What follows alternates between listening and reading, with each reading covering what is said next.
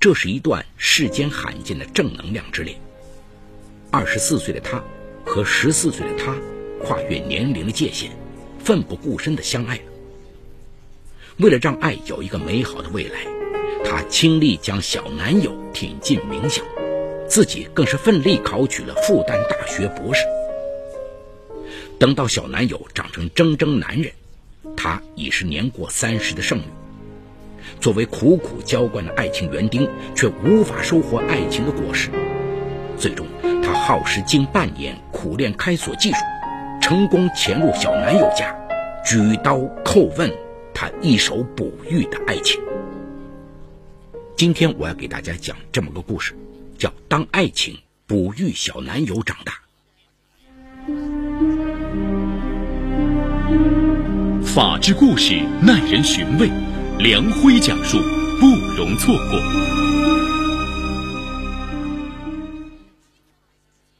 二零一一年十月中旬那天，上海复旦大学女博士李永霞踏上了前往杭州的动车。男友已经很久没有主动跟她联系了，她打算悄悄去男友朱从俊所在的大学。一路上想起这段姐弟恋，她无比心酸。李永霞出生于一九八二年，家住浙江绍兴市绍兴县，父母都是农民。父母只生了他这个女儿。由于家境不好，李永霞八岁才上学。好在李永霞从小就很争气，性格开朗，成绩优秀。二零零六年，她考上绍兴市一所二类院校的硕士生。为减轻家里的经济负担，李永霞一直半工半读，在外当家教。成功提高几名学生的成绩后，找他的家长是越来越多。二零零六年底，读研一的他又接手了一名学生。就是这名学生，改变了他的人生轨迹。时年十四岁的朱从俊是一名初三学生，父亲朱伟国从事纺织品生意，母亲葛英负责看守门市，夫妻两人经常早出晚归。中考在即，儿子的文科成绩不太好。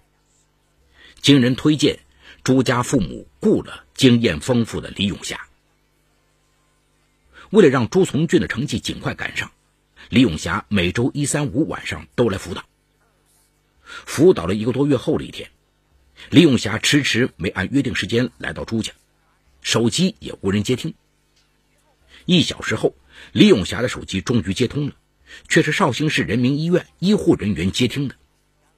原来，累了一天的李永霞在去朱家路经十字路口的时候，被横穿出来的一个摩托车撞飞，正在急救。当时朱从俊的父母都不在家，朱从俊独自打车赶到了人民医院。急诊室里，李永霞躺在输液床上，脸色苍白。朱从俊不禁心酸。这时，李永霞却轻轻地说。对不起，耽误你学习了。朱从军用手抹了抹眼泪，说：“你人都这样了，就不要操心我的学习了。你快点好起来。”那一夜，朱从俊帮李永霞倒水、喊护士、盖被子。看着朱从俊忙碌的身影，李永霞心中泛起阵阵暖意。而家境优越的朱从俊想一直这样照顾这个大姐姐。朱从俊轻轻地握住了李永霞的手，不管不顾地说道：“等我长大，我就娶你。别瞎说，我比你大十岁。”说完，李永霞奋力将手抽了出来。那之后，两人的关系变得微妙起来。不久后的一个雨夜，上完课，朱从俊拿着伞坚持送李永霞到公汽车站，两人共撑一把伞。不经意间越靠越近，朱从俊揽住李永霞的腰间，他也不再挣脱，就此升级为恋人。二零零七年六月，迎来了紧张的中考。考试当天，朱母葛英在收拾儿子房间时，发现枕头下压着他和李永霞的亲昵大头贴，直觉天旋地转呐。怕影响儿子考试，葛英压住怒火。和丈夫朱伟国一起怒气冲冲的到学校找到李永霞质问，朱父和朱母轮番轰炸，将李永霞骂得眼泪没有停过。她哭道：“这家教我不做了，也不会和你们儿子来往，我发誓。自尊心大受打击的李永霞再也不接朱从俊的电话。暑假，他破例没有打工，回到乡下老家平复心情。但是朱从俊从父母那儿得知李永霞消失的原因，他和父母大吵一架，疯狂的给李永霞发短信和 QQ 留言。暑假过后的九月份开学，朱从俊每晚放学便去李永霞就读的大学蹲守，在宿舍楼下大喊他的名字。看到小男友如此执着，李永霞再也无法淡定，她决定抛开一切，勇敢和他爱在一起，绝不放弃。虽然从家教老师变为女友，但李永霞的初衷并没有变，让朱从俊提高成绩，迈入名校。每天，朱从俊把所有不懂的问题都通过电子邮箱告诉给李永霞，李永霞不论多忙多晚都会仔细回复。在李永霞爱的滋润与倾力帮助下，朱从俊的学习成绩越来越好。二零零九年六月，李永霞硕士毕业后，为了方便暗自给朱从俊补习功课，他放弃了到大城市的高薪工作，而是选择留在绍兴本地一所中学做政治老师。九月，朱从俊上高三，每天很晚才下自习，李永霞干脆。在朱从俊的学校附近租了一个单间给了朱从俊一把钥匙。这样，朱从俊每天中午都去午睡。高质量的午休保证了每天下午的听课质量。等到晚上，上了一天班的李永霞就给他熬汤，什么鸡汤、排骨汤、鱼汤，换着花样的滋补朱从俊的身体。一天晚上，因为天气突变，李永霞感冒高烧不起。怕朱从俊知道他病了，学习分心，他就借口学校有事儿，需要回学校住几天，然后草草收拾了几件衣服回宿舍小住。在学校医务室打点滴的那几天，没人送饭，他就啃面包，心里想的全是朱从俊会不会没了督促就偷懒，然后发短信跟踪学习情况。痊愈后回到出租屋。朱从俊才得知女友隐瞒病情的事儿，朱从俊非常感动，他紧紧抱着李永霞，动情地说：“夏夏，你对我太好了，我会努力考上重点大学，用最美好的一切迎娶你做我的新娘，你等我。”为了让朱从俊更有学习的劲头，也为了自我增值、巩固爱情，李永霞说：“我要考博，亲爱的，你不可以泄气哦。”两人相互加油，誓言要让学习与爱情齐飞。这年十月，李永霞一边工作一边复习考博，他给自己定的目标是全国知名学府复旦大学的博士。李永霞几乎每天都给朱从俊复述自己当天的复习情况和学习效率。他说：“我们只有一起学习，一起进步，才能给爱情最好的未来。”果然，朱从俊也被女友的学习劲头感染，得到了无限力量和鼓舞。李永霞真的以静待花开的姿势经营这场跨越十年的地下恋。二零一零年三月，在表妹的生日聚会上，李永霞认识了一位叫孙海的男人。孙海比李永霞大两岁，是一个外科医生。孙海被李永霞的文化底蕴所吸引。对他颇有好感，然而不管孙海怎么追求她，李永霞始终拒绝。二零一零年六月七号，高考开始，绍兴的天气无比炎热，李永霞挤入考场外的人群中，分秒都在为爱人祈祷。每一场考完，他都远远看到朱从俊从考场出来，朝他使劲点点头，用眼神告诉他，请他放心。李永霞多想冲到他身边抱抱他。问问情况，可朱家父母都在场，他不能上前。报纸将题目一公布出来，李永霞就要把考题仔细看一遍，生怕自己有什么题型没有给朱从俊讲过。七月成绩揭晓后，朱从俊如愿以偿考入浙江工业大学。同年，李永霞也接到复旦大学中文系的博士录取通知书。七夕那天，李永霞特地买来两套情侣衫，两人穿上。经过一家银饰店时，朱从俊走进去挑了一对情侣对戒。他把银戒指给自己戴上一枚，给李永霞戴上一枚，说：“你等了我这么久，为我吃了这么多苦，等我大学毕业，我们就结婚。到时候，我给你换个大钻戒。”看着套在左手无名指上的戒指，李永霞幸福的落下了眼泪。那一刻，他觉得这么多年都是值得的。这枚银戒指也是无价的。当晚，朱从俊对父母谎称到同学家过夜，然后和李永霞走进一家宾馆。李永霞在上海读博，朱从俊在杭州上大学。原本分别在两个城市的他们不需要租房，每周相聚时去宾馆就可以。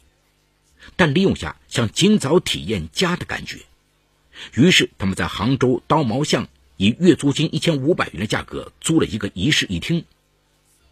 为了让他待在出租屋里不无聊，知道男友喜欢上网，李永霞省吃俭用买了一台笔记本电脑。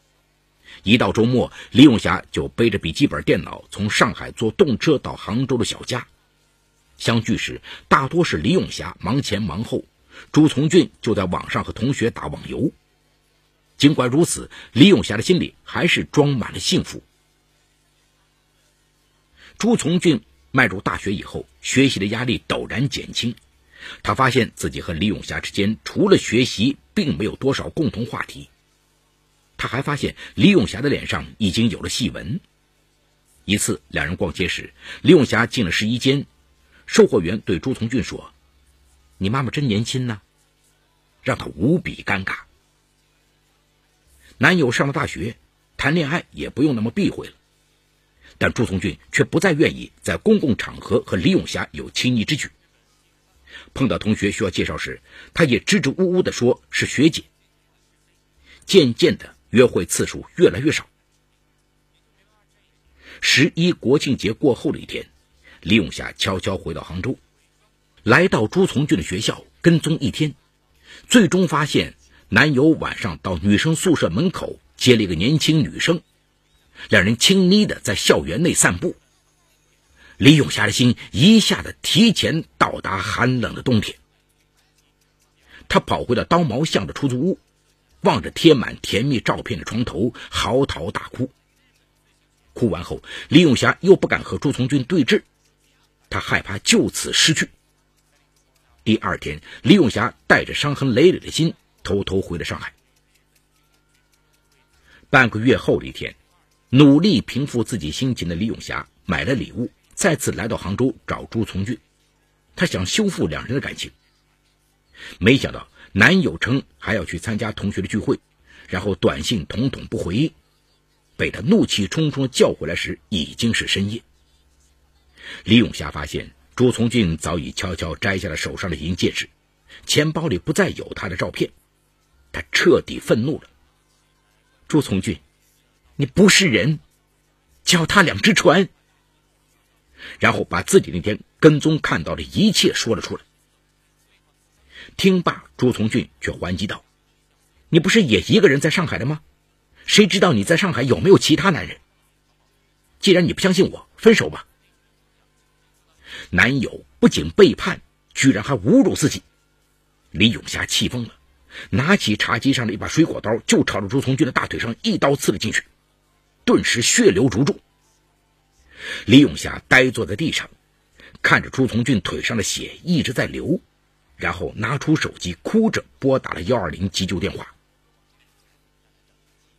因为念及旧情，朱从俊没有报警。但刀刺事件后，李永霞知道他们的关系再难挽回。她把租的房子退了，将男友的东西放到房东家，然后回到上海，决定彻底忘记朱从俊。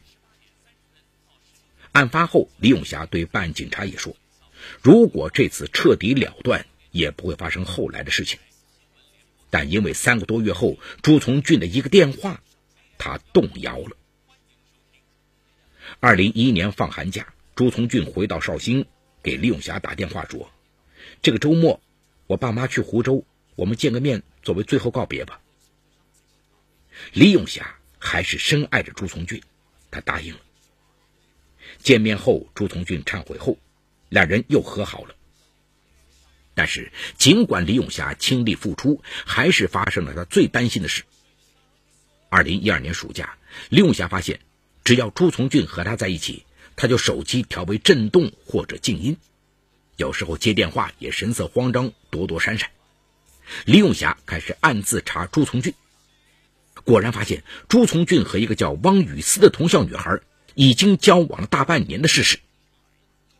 李永霞气愤至极。骂他简直无耻，朱从俊也骂李永霞是疯子，再也不想见到他。男友的绝情，李永霞痛得几乎崩溃，想着为了他消耗了自己六七年的青春，从一个花季少女熬成三十岁的剩女，李永霞恨极了朱从俊，下决心同归于尽。大约从二零一二年十月份开始。李永霞陆续买了几把和朱从俊家一样的锁，又从书店里买来书，照着书上的开锁方式开锁，同时还时不时的去找一些锁匠请教。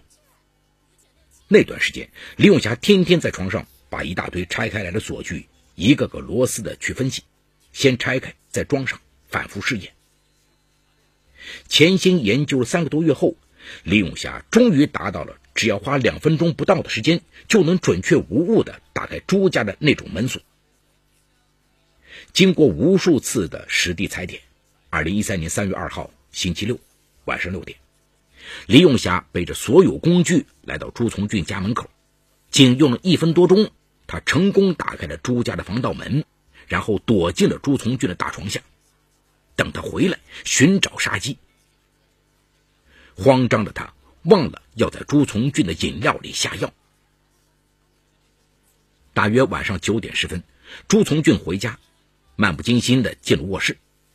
他一直给一个女孩亲热的打电话，这让李永霞杀心更加的强烈。打完电话，朱从军又开始玩电脑，电视也不开。李永霞希望他把电视开开，这样会有声音，用声音大。来掩盖一些他接下来的动作。晚上十点二十分，李永霞再也忍不住了，他决定出来实施行动。就在李永霞打算出来时，朱从俊突然发现床下有异常响动，因为害怕，他跑到客厅悄悄拨打父母的电话，希望他们快点回来，一起来抓床下的贼。为了稳住贼，朱从俊又回到了卧室。他根本没想到，床下躲着的人竟是他曾经的恋人李永霞。李永霞一不做二不休，从床下冲了出来，挥刀刺向朱从俊。啊，怎么是你？朱从俊见状，吓得惊恐万分，四处逃窜。幸亏朱家父母及时开门进来，夺下了李永霞手里的刀，儿子这才幸免于难。朱伟国愤怒地拨打了幺幺零。当晚，李永霞被带到了越城公安分局。办案民警眼见一个女博士竟带着那么多工具来杀人，震惊不已。在民警第一次审讯中，李永霞还强调：“等我出去了，我还是要杀了他。”直到两个月后，李永霞才对警方改口，表示对自己的犯罪行为有所醒悟。二零一三年十一月四日。绍兴当地法院开庭审理李永霞涉嫌故意杀人案。法官周志贤说：“李永霞身为全国重点院校博士生，如此高的智商，却无法正确处理自己的感情，甚至利用高智商犯罪，害人害己。一段用青春浇灌了七年的正能量之恋就此结束。这名苦练开锁技术的女博士生，给自己的人生也上了一把锁。”而打开这道锁的人，只有他自己。好，故事说到这儿就告一段落。故事中人物均为化名。比李小霞小十岁的朱从俊，不仅生理上尚未成熟，心智上也远远没有成熟，他对李永霞的感情只是青春期少年的一时冲动。一旦少年长大，他很快就会看到两人之间的差距而清醒过来。而李永霞呢，其实作为一个相对成熟很多的人，本应该在朱从俊幼稚的爱情面前及时的制止他，教导他，让他尽快清醒。但是他没有，他也沦陷在这个比他小十岁的男孩幼稚而甜蜜的爱情中，心甘情愿的为他付出，编织两人美好的未来。然而现实终是残酷的，当朱从俊考上大学之后，外面的花花世界让他对李永霞的感情日渐减少，但李永霞却不能接受自己的青春年华就这样付之东流，最后只剩下一地鸡毛，所以啊，他选择了走极端。那我们来分析一下李永霞试图杀害朱从军的事实经过。李永霞学习开锁，进而准备匕首、迷药、铁丝等工具，是故意杀人的准备阶段。如果在这个阶段他自动停止杀人计划，那么就是犯罪预备。之后他潜入朱家，藏在朱从军的床底下，已经是开始实施犯罪了。此时如果他能够醒悟过来，就这样收手，那就是犯罪终止。